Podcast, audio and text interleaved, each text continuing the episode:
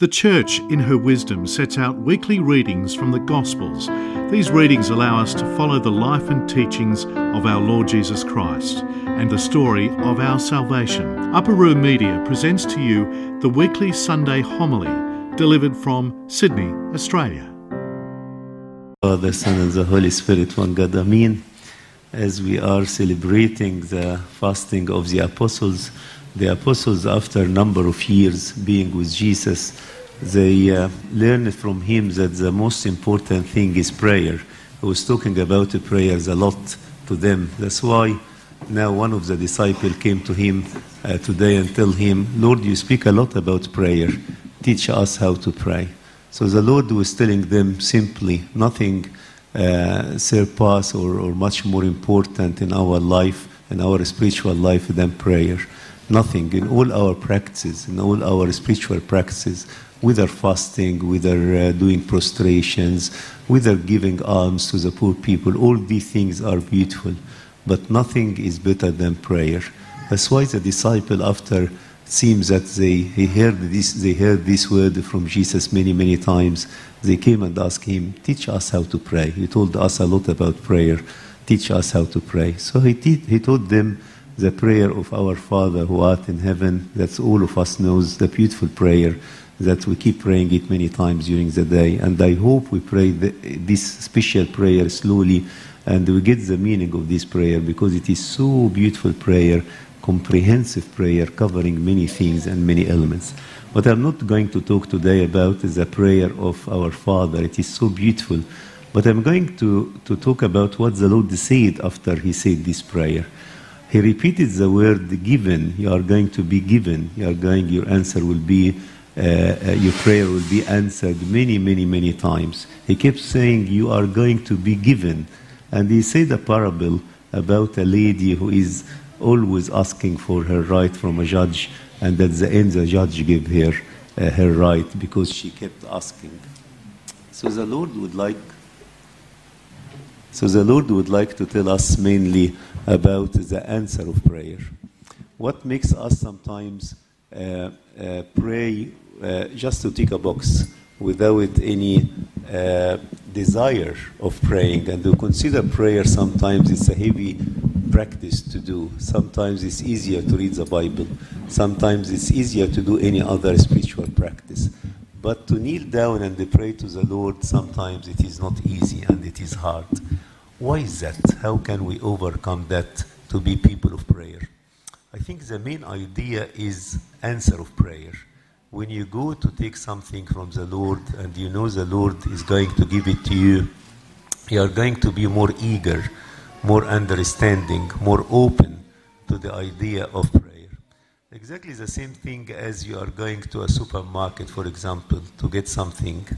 When you go to the supermarket to get something, you know that I go inside, I get the thing I want, so you are ready to go and you are ready to buy something. Sometimes in prayer, not.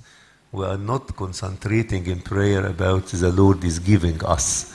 But prayer means that I go to get something from the hand of the Lord. If this element of prayer is not there, we are not motivated to pray because we go just to tick a box or we go just because my confession father asked me to pray a number of times or for my conscience to be relaxed. But this is not the case.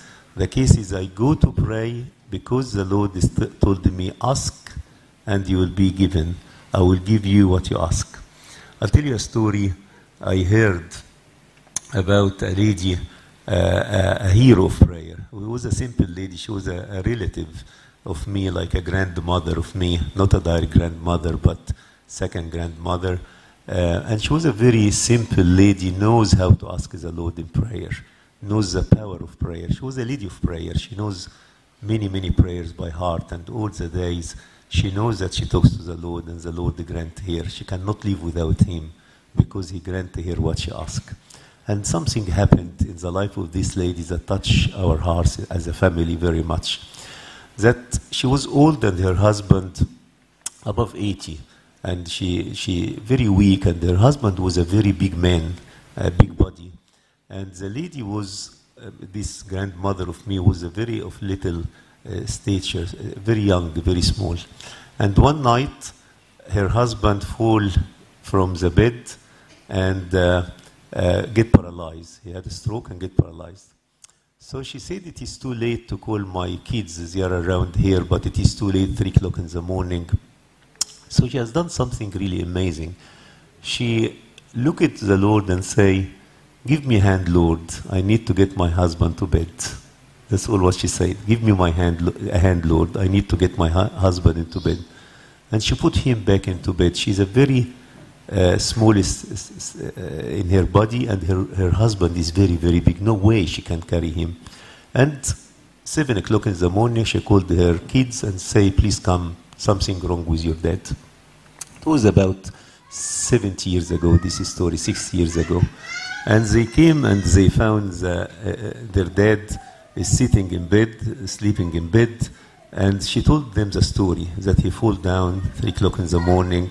I cannot do anything, so I asked Jesus, "Give me hand, Jesus." So Jesus gave me hand, and they put it on the bed. And this story became a story we keep repeating in our family, because it is a story of faith in prayer. That when she needs something, she go to Jesus and ask the Lord to help her. And this is the power of prayer. That when you go to pray, you know that the Lord will give. You know that you are going to take something from the Lord. This is the power of prayer that you ask the Lord. I know a person all his life. He cannot leave the house in the morning, going to work or going to his business without praying Psalm 23. Because this Psalm 23 is acknowledging the Lord is my shepherd.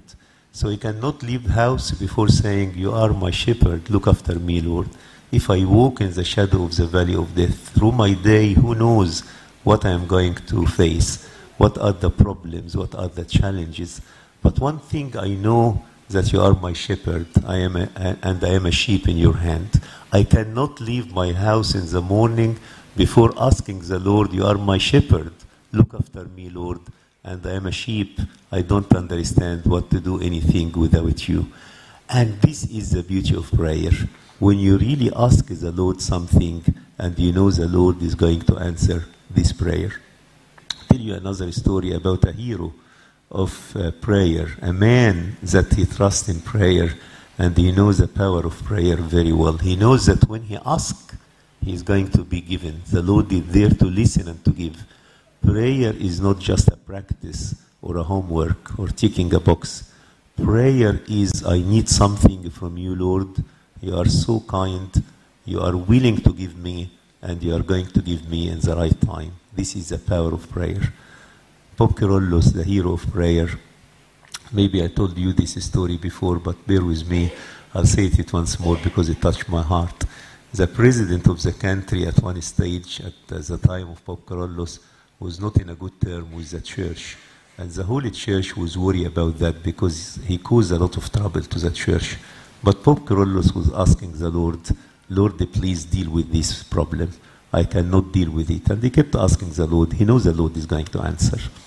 And one night, uh, the Lord said, This is the night that I'll make this president to be in peace with the church and to love Pope Kyrillos very much. The Lord decided to answer the prayer of Pope Kyrillos. So at this night, his daughter, the daughter of the, uh, of the president, became very sick. He tried many, many weeks to many doctors to heal her, and there's no, no way. And then he has one minister who trusted in Pope Kyrillos, who knows the power of prayer, the power of Pope Kyrillos. So he told the president, the only one who can heal your daughter is Pope Kyrillos. So because the president, he doesn't like Pope Kyrillos, but because of his daughter, he say, go and call him. And it was about 12 o'clock, 12 midnight, when he decided to go and call Pope Kyrillos. So they came to Pope Kyrillos with the president car, uh, a car from the uh, president palace, coming to Pope Kyrillos at 12 and knock on the door. And the disciple of Pope Kyrillos told them, he is sleeping at the moment. I cannot wake him. He wake up 2 o'clock in the morning. Can you wait until the morning? And he found that Pope Kyrillos is wearing all his clothes, ready to go with the, in the car. And he was astonished because this time Pope wake at 2 o'clock in the morning every morning doing tasbihah and doing urban. But he was awake 12 midnight, ready to go with them. And he went with them and they prayed to the daughter, and the daughter get healed straight away. And then the relationship between the church and the president became very, very, very strong relationship. It's amazing that when he needs something, he go to the Lord, and the Lord can provide. I imagine if we have any problem with uh, at work with my boss, with a neighbor, we just try to find our connection. How can I solve this problem? How can I do something to solve this problem with my mind, with my connection, with people around me, with any source? But do you go to the Lord? Do you go ask Him and do you trust 100% that the Lord is going to answer your prayer? Maybe not. And this is the difference between us and Pope Kyrillos, the man of prayer. He goes to the Lord and he knows the Lord is going to answer the prayer. A couple of elements to make your prayer life is powerful is the Lord is waiting for you to pray to him. Be sure that when you stand up to pray, the Lord is smiling from heaven. He is really waiting for you to talk to him because he's a father. He misses you very much.